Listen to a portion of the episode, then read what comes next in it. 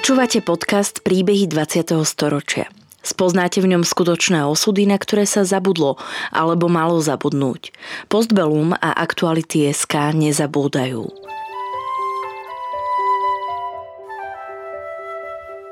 Príbeh Alexandra Bachnára by sme dnes mohli označiť ako akčný. Pochádzal z veľmi chudobnej topolčianskej židovskej rodiny. Podarilo sa mu prežiť transport. V koncentračnom a pracovnom tábore v Novákoch sa zúčastnil ozbrojeného odboja. Po vypuknutí Slovenského národného povstania so svojimi spolubojovníkmi prevzali moc a išli bojovať do povstania. Tu viedol židovskú partizánsku skupinu, zloženú zo svojich spoluväzňov. A to je ešte stále len časť príbehu.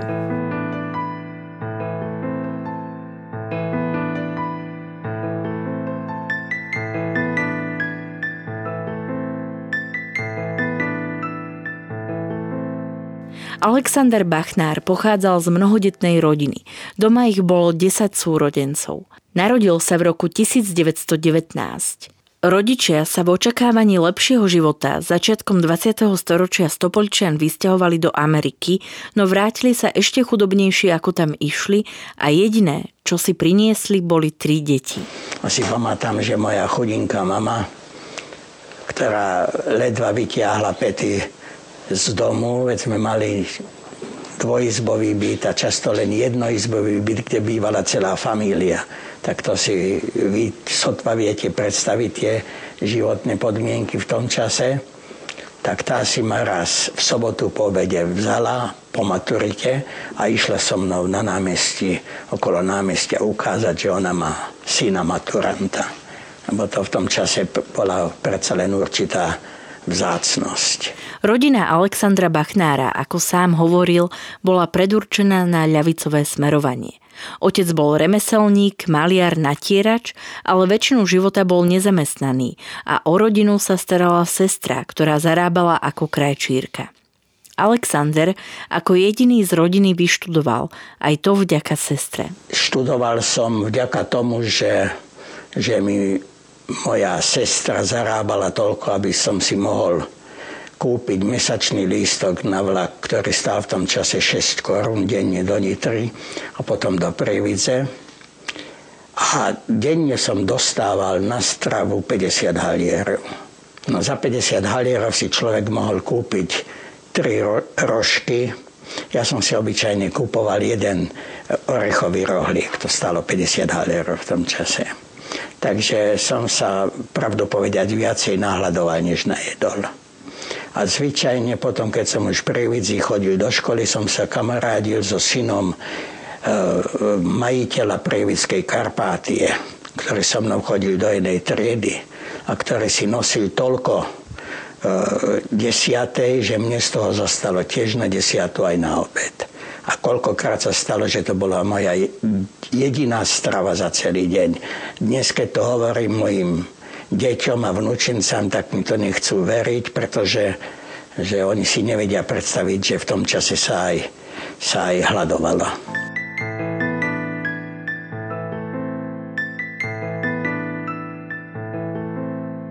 Celá rodina bola vďaka chudobe ľavicovo založená.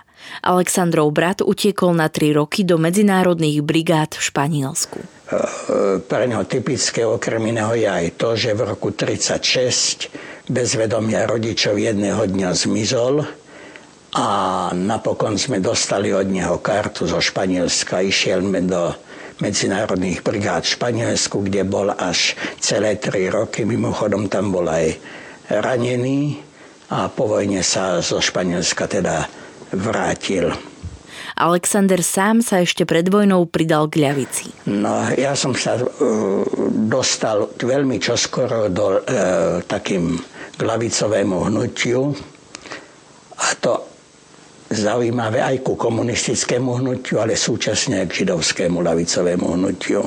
Bol som členom uh, tej organizácie Hašomer HCR. To bolo v podstate hnutie, ktoré sa hlásilo k marxizmu, ktoré sa hlásilo, malo veľmi blízko ku komunistickému hnutiu až na to, že bolo orientované na na Izrael, na vytvorenie samostatného izraelského e, židovského štátu v Palestíne.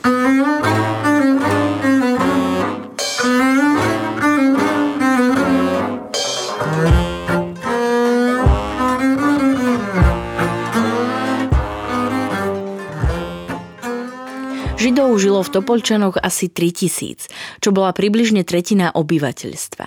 Do roku 1938 žili s ostatnými obyvateľmi Topolčian bez konfliktov. Natoľko sa to odrazilo aj na samotnom meste, že e, zástupcom starostu mesta bol zvyčajne židovský občan. Ja si pamätám na pána, buď to na pána Felsenburga, ktorý svojho času bol zástupcom starostu alebo na pána Poláka. Je typické, že starostom bol zvyčajne príslušník Linkovej slovenskej ľudovej strany a jeho zástupcom Žid. Ale to nebránilo tomu, že v tom čase vždy na, počas židovských sviatkov, najmä počas Nového roku a Jom Kipuru, pán starosta Žák, ktorý bol z HSLS vtedajšej, prišiel vždycky aj s ďalšími prominentmi mesta do židovského kostola ako vzácný, čestný host. Takže ono v tom čase tieto dve povedal by som, etnik, etnika v Topolčanoch veľmi pokojne nažívali. V každodennom živote myslím si, že aj v tomto ohľade nemožno hovoriť, že by tam boli, že by tam došlo k nejakým nacionalistickým podfarbeným treniciám. Toto nemožno hovoriť Skôr sa tam e, stretá, boli také strety medzi ľudákmi a medzi komunistami. Skôr došlo k takýmto, povedal by som vtedajšou terminológiou, k triedným takým stretom. Hej, lenže to bolo, tam bolo dosť silná aj komunistická strana, ináč takými prominentnými funkcionármi boli e, dvaja židovskí E, komunisti. Môj brat a istý pán Levy. Nemožno hovoriť, hovorím, e, hovoriť o, o nejakých e, antisemických výčinoch v tom čase. To sa zmenilo až, po, až keď sa začali arizácie, keď sa začali deportácie, to sa až potom zmenilo. Dovtedy, dovtedy tam Viem, že bol, bol e, športový klub Eška Topolčany a v tom športovom klube najlepší hráči bol Ernest Löfberg, ktorý bol Žid, ktorý bol e, brankárom, potom e, Mišo Nagel, ktorý bol bekom a potom Joško Kohn, ktorý bol ľavým krídlom fotbalu. A to boli hviezdy tam chodili a tlieskali im a volali im na slávu. Keď sa však chýlilo ku kritickému obdobiu, ľudáci začali vystupovať aktívnejšie aj s vidinou legálneho obohatenia z arizácií. No a ja som v tom čase e, vstúpil do, e, ono sa to volalo po hebrejsky hachšara. To boli také skupiny, ktoré pracovali ako v robotníckých profesiách u rozličných e, buď to ja som konkrétne pracoval jeden čas na píle, som podával drevo do gátrov, potom som pracoval ako polnohospodársky robotník, jeden čas som pracoval ako účeň poligrafický v rámci tej, tej prípravy. Takže kde bola možnosť, tam som sa, tam som sa zamestnal. No, e, ja som bol mimo, okrem toho aktívny aj v komunistickom hnutí. Tak som usporadoval také stretnutia s e, lavicovo orientovanou mládežou.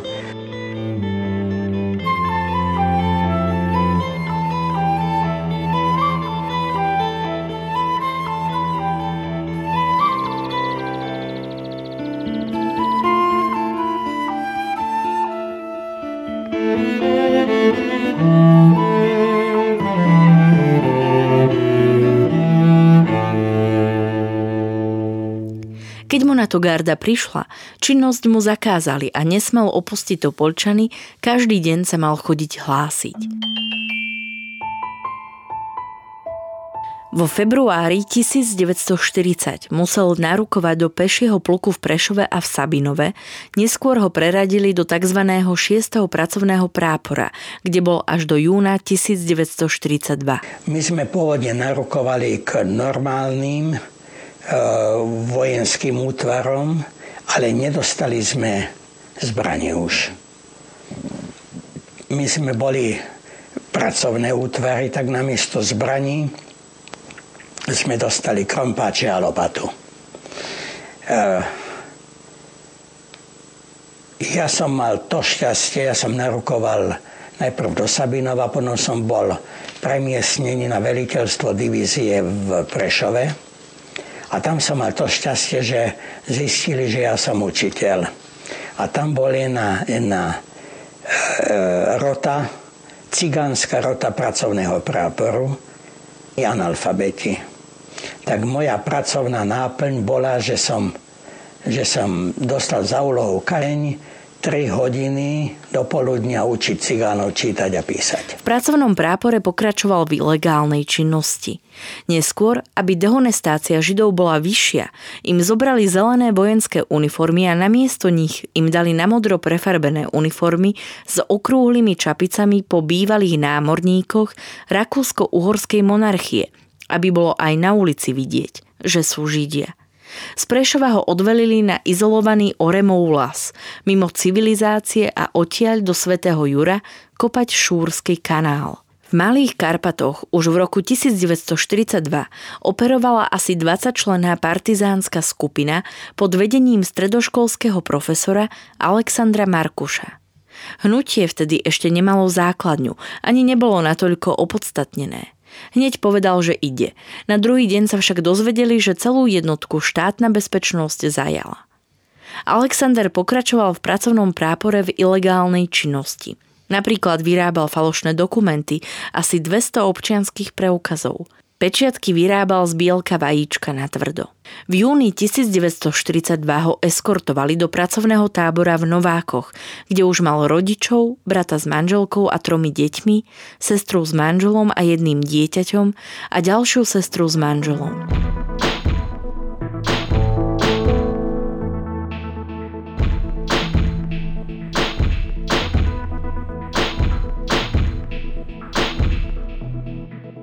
Vojna ich rozdeľovala.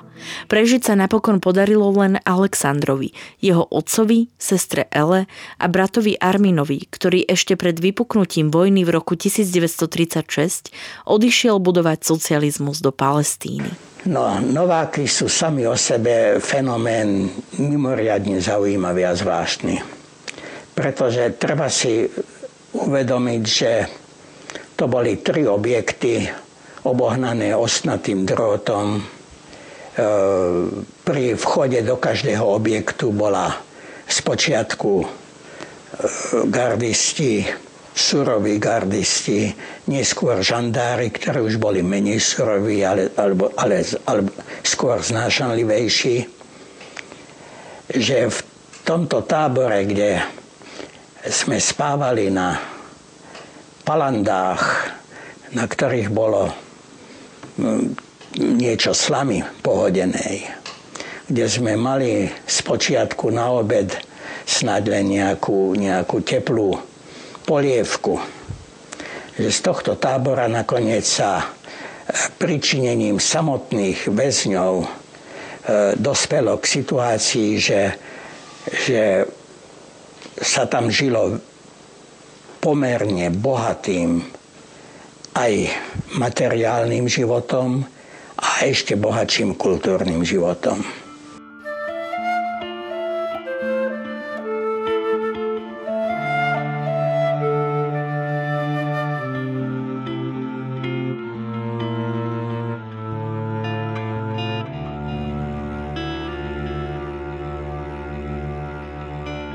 Tábora v Novákoch odišli dva transporty.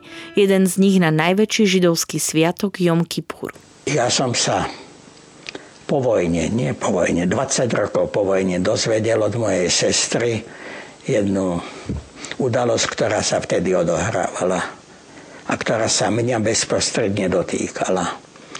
Ja som o tom nevedel, že som bol tiež v zozname na tú deportáciu Jom Kipurovú. Moja sestra bola vedúcou krajčírskej dielne v Novákoch a šila šaty aj pre, pani, aj pre manželku veliteľa tábora pani Polhorovu. A moja sestra sa dozvedela, že ja som v zozname na deportáciu, tak išla za pani Polhorovou a požiadali ju, aby pani Polhorová išla za pánom Polhorom a pán Polhora ma vyťahol. Len vďaka tomu môžem aj tu dneska sedieť. To som sa od mojej sestry dozvedel 20 rokov po vojne, pretože mi to nechcela povedať a ju chápem prečo. Pretože namiesto mňa tam išiel niekto iný.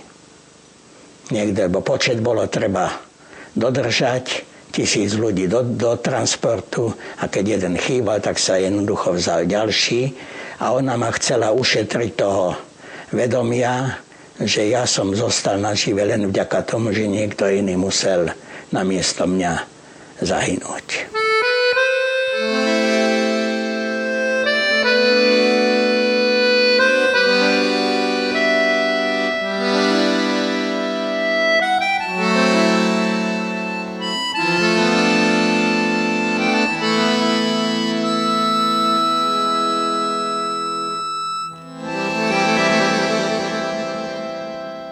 V Novákoch postupne vznikli rôzne dielne. Čalúnická, Zámočnícka, Tokárska, Krajčírska, Čiapkarska alebo dielne na volejbalové, tenisové alebo pingpongové siete. V nábytkárskej dielni sa robilo exkluzívny nábytok pre ministrov vtedajšej vlády alebo nemeckých protektorov. Založila sa tam škola základná. Táto škola bola schválená vtedajším ministerstvom školstva. Ministrom bol vtedy ináč e, Sivák, ktorý to bol jeden z tých služných a možno povedať, že demokraticky orientovaných e, predstaviteľov vtedajšej slovenskej vlády, ktorý mal pochopenie pre... Dokon, mimochodom, on bol jeden z tých, ktorí neboli, ktorí mám dojem, že dokonca boli proti deportácii vo vláde z vtedajšieho slovenského štátu. Tak bola tam založená základná škola. E, riaditeľom tej školy bol v tom čase Joško Weiser. Joško Weiser bol učiteľ na, na mimoriadne vysokej odbornej úrovni. On tam priniesol celkom nové prvky do, do výchovy, do výučby aj do výchovy. Možno povedať také prvky, aké predtým snaď na Slovensku vôbec nikde neaplikovali, ne, nepoužívali. Ja to mohol som to posúdiť najmä preto, že som po maturite ešte skôr, než som išiel na tú Akšaru, treba povedať, že som e, študoval tu na Pedagogickej akadémii v Bratislave a skúšky som už nemohol zložiť, lebo som musel jednoducho opustiť školu. Takže som prakticky bez skúšok absolvoval pedagogickú akadémiu, takže som mal aprobáciu učiť na základnej škole. Joško Weiser e, ušiel do Maďarska aj s e, manželkou, tak sa uvoľnilo miesto riaditeľa školy tak menovali mňa za riaditeľa tej školy, lebo som medzi tým aj tam na tej škole učil. No tá škola sama o sebe to je fenomén e, mimoriadný. Pretože to bola škola, možno povedať, aj po výchovnej, aj po e, odbornej stránke na veľmi vysokej úrovni. Učilo sa tam, mali sme k dispozícii teda oficiálne štátne učebné osnovy. Mali sme k dispozícii učebnice. Samozrejme, my sme tým učebniciam všeličo pridávali aj zo svojho. To znamená, že sme, ja napríklad som e, vyučoval slovenčinu a vlastivedu. No tak e, samozrejme v tej literatúre som sa ne, nezúžil môj výklad, svoj výklad iba na, na slovenských e, spisovateľov, povedzme, ale de, deti moje vedeli aj kto bol Karol Čapek, kto bol Poláček, kto, bol, boli auto, českí autory. Teda a, a čítali aj, mali sme aj veľmi bohatú knižnicu e, s literatúrou pokrokovou demokratickou literatúrou.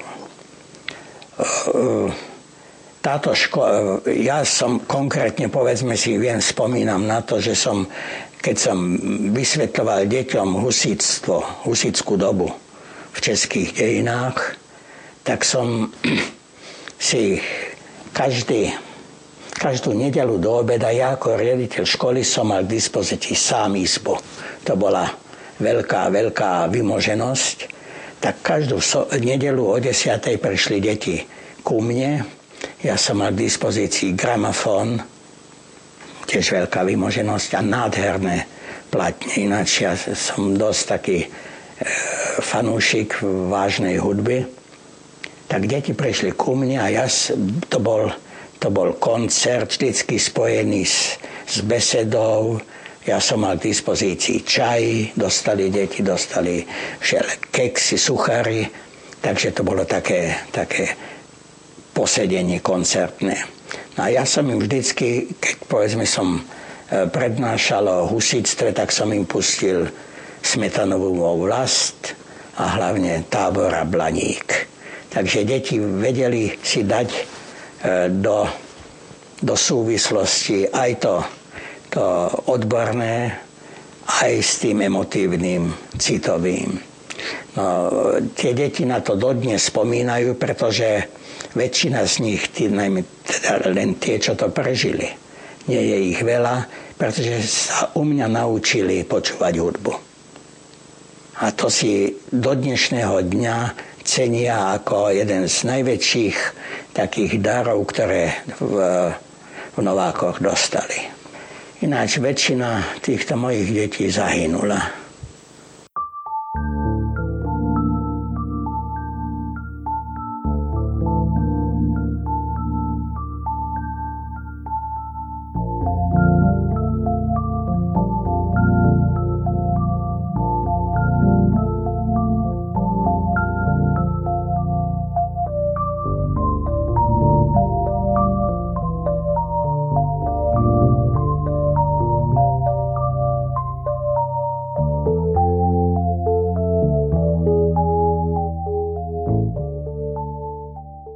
Paradoxom doby bolo, že po vypuknutí Slovenského národného povstania sa Alexander Bachnár spolu s ďalšími približne 230 bojaschopnými mužmi zapojili do bojov a ostatní buď zostali v tábore, alebo sa presunuli do Banskej Bystrice. Deti zo školy, ktoré do tábora prišli ako úplne malé, nikdy normálny život nezažili a písali mu listy, ako im táborový život, on a škola chýbajú. Toho dojímalo až do konca života.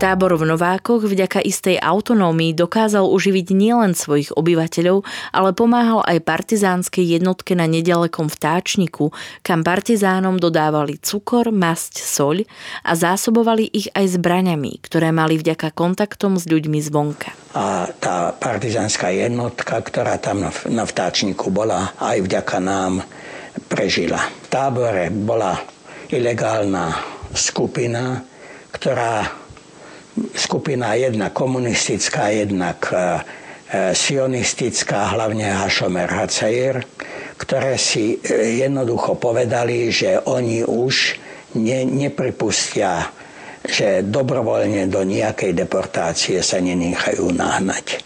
Tak hlavno, hlavné, čo bolo pre nás, obstarať si zbranie. A to malo pre nás dva také závažné momenty. Jeden moment bol ten, že sme, že sme, ako som to spomenul, nechceli sa nechať naládovať na, do vagónov a že sme sa rozhodli brániť. A druhý moment bol skôr taký psychologicko-morálny. A to je to, že sme si povedali, teraz už nie sme bezbranní. Ak máme zahynúť, tak zahynieme len v boji.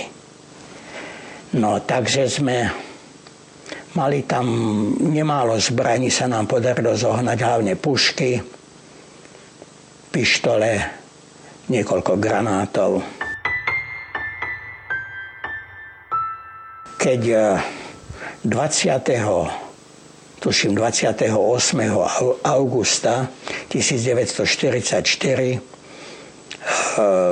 večer v rozhlase odznel prejav ministra Čatloša o tom, že slovenská vláda pozýva na Slovensko nemeckú armádu, aby urobila poriadok na Slovensku, tak my sme e, jednoducho povedali, že prevezme v tábore moc do svojich rúk.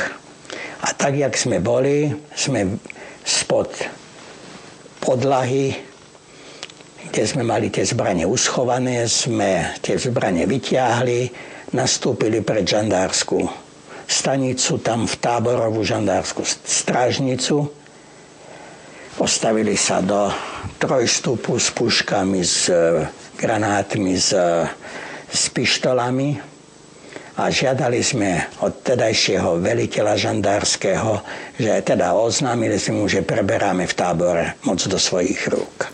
Z nováckého tábora odišiel do povstania celý jeden oddiel. Pokračovali do zemianských kostolian, kde bolo vyzbrojovacie stredisko pre partizánske hnutie a kde dostali niekoľko hodinový výcvik zachádzania so zbraňou.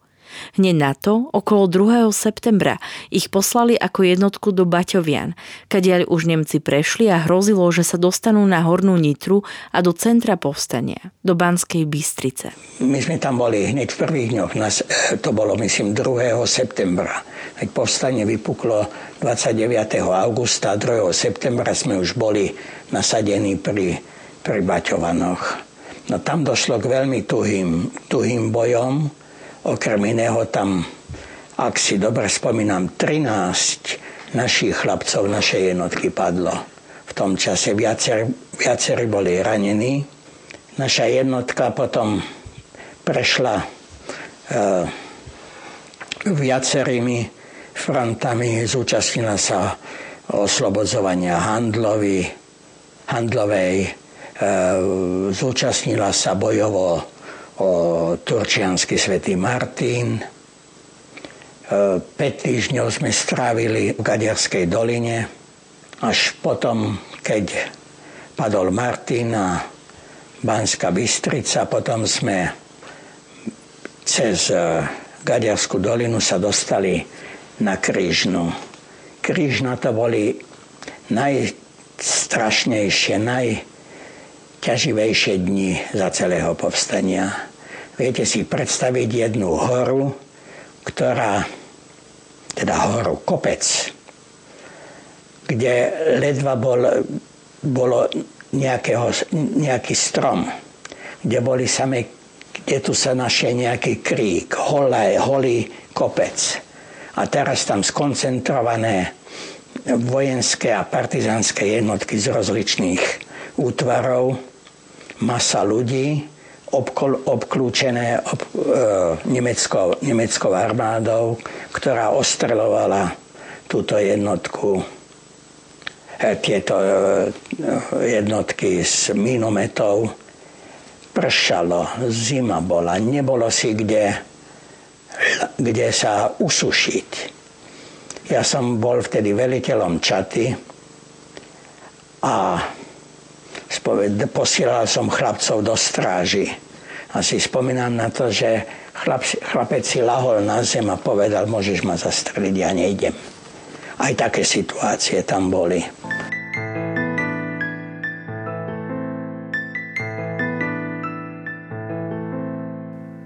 Potom dostali pokyn prejsť front a spojiť sa s Červenou armádou. Tak my sme sa, ja som prešiel, pre mňa to bola veľká vec byť príslušníkom sovietsk, mať sovietského majora za, za veliteľa. Tak som bol tam aj so svojou jednotkou, sme tam boli až prakticky do oslobodenia A moja židovská jednotka bola základnou jednotkou celej tejto, celej, celého tohto partizánskeho oddielu Zarubežný sa volal. V marci 1945 už išlo o obrovský útvar. Brigáda mala okolo 600 príslušníkov. 16. marca mali pri Novej bani prejsť cez rozvodnený hron, na ktorom ešte plávali ľadové kryhy. Červená armáda nám pripravila mostík cez hron a to bol taký mostík, že bol 10 cm pod vodou, aby ho Nemci nezbadali, nevideli. Lenže my namiesto toho, aby sme došli k tomu mostíku, sme prišli asi o 100 metrov vyššie. No a Nemci si tam na nás počkali. Údajne v tom bola zrada.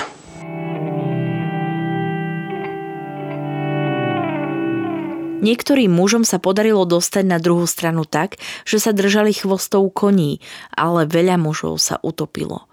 Čo tá Alexandra Bachnára tvorila zadný voj, vďaka čomu boli ešte hore na kopci, keď sa začala paľba. Našej rozviedke tej Dukesovej sa podarilo preplávať, viete si predstaviť v plavkách, teda v spodkách preplávať hron 16. marca, takých 50-60 metrov, ešte lat tam plával tak tí prešli cez Hron a my sme sa vrátili späť, jednak do Skýcova, ale keď sme prišli do Skýcova, tak Skýcov už bol vypálený. Nemci, keď sa dozvedeli, že my sme z dediny odišli, tak prišli do dediny a vypálili obec, takže tam okrem šiestich domov, okrem fary, pošty, a ešte štyroch domov všetko vyhorelo. Ja, keď som tady išiel, to bolo po pokuse o prechod cez Hron, tak uh, ešte sa dýmilo.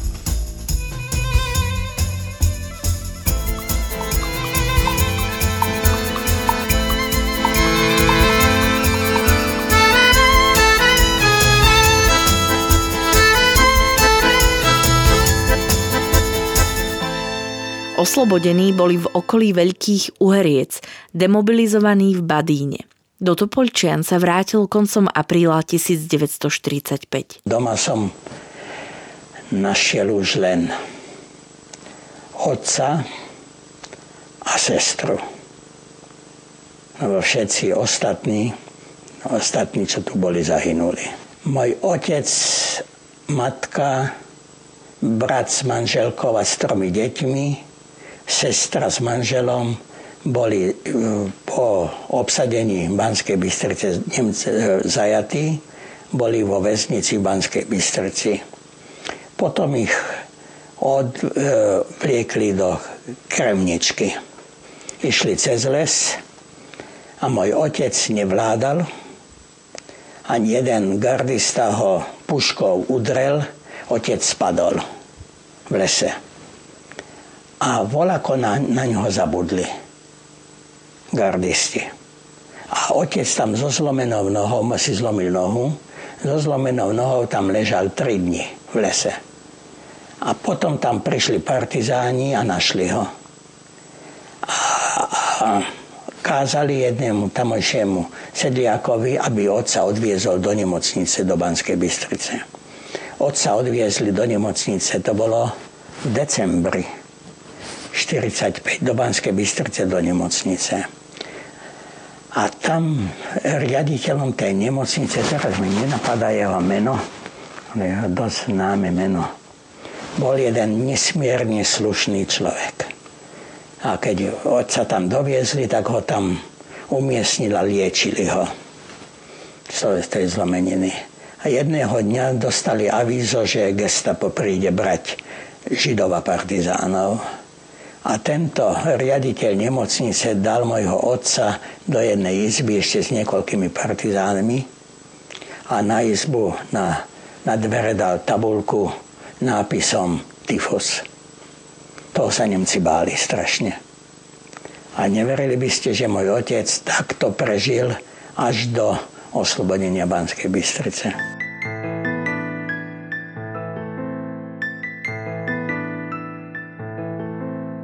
V meste došlo po oslobodení k protižidovskému pogromu, ktorý bol oficiálne zdôvodnený tým, že tamojší židovský lekár, doktor Berger dal istému dievčatku injekciu, ktorá jej mala privodiť smrť.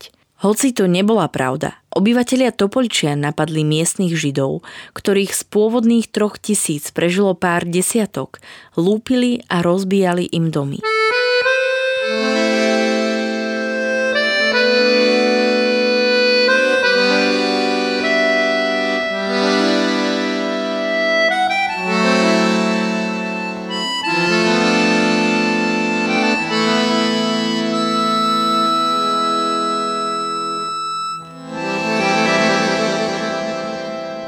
Alexander Bachnár odišiel do Bratislavy. Odmietol byť menovaný za krajského veliteľa národnej bezpečnosti v Žiline. Pracoval na zväze partizánov ako zástupca vedúceho kultúrneho oddelenia.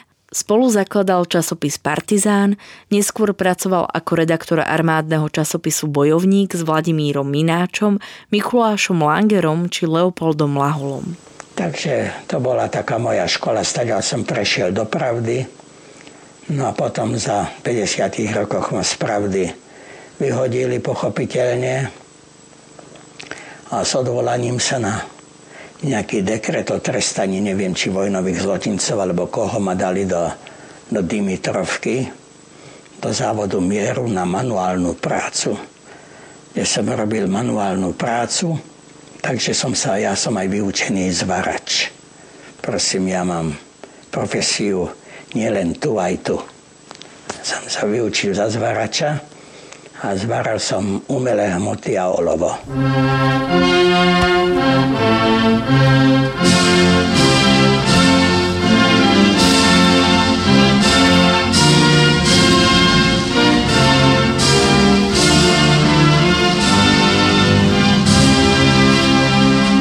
Potom Alexander opäť dostal ponuku na prácu v novinách. To trvalo od roku 1953 do 1969, kedy bol vyhodený ako pravicový antisocialistický element. Pamätník priznáva, že vo februári 1948 ako členovia komunistickej strany žili v ilúzii. Neuvedomovali si dopady na ďalší vývin spoločnosti republiky a žili v idealistických predstavách o Sovietskom zväze aj o Stalinovi. Skepsa prišla až potom, keď prišli prvé procesy so Slánskym a spol. Zistili, že obžalobný spis a výpoveď Slánskeho boli takmer totožné, tak si uvedomili, že to nie je možné.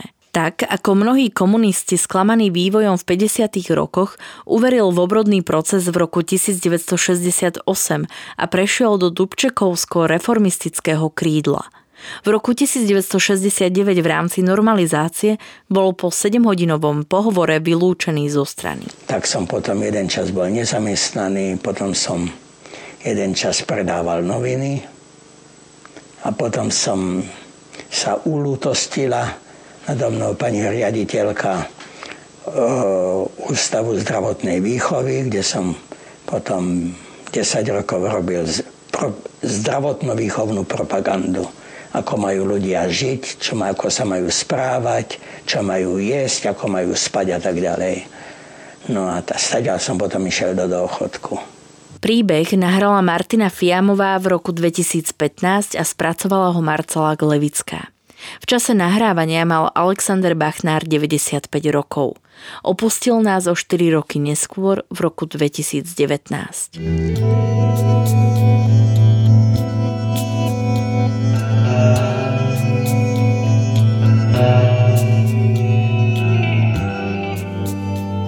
Príbehy 20. storočia v Postbellum zaznamenávame, aby sme o ne neprišli, aj keď tu už s nami ich rozprávači nebudú.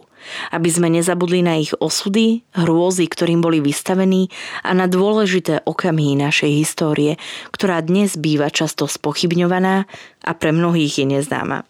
Podporte našu prácu aj vy pravidelným finančným príspevkom na www.postbellum.sk. Ďakujeme. Podcastom vás prevádzala Sandra Polovková a spolupracoval na ňom Marian Jaslovský.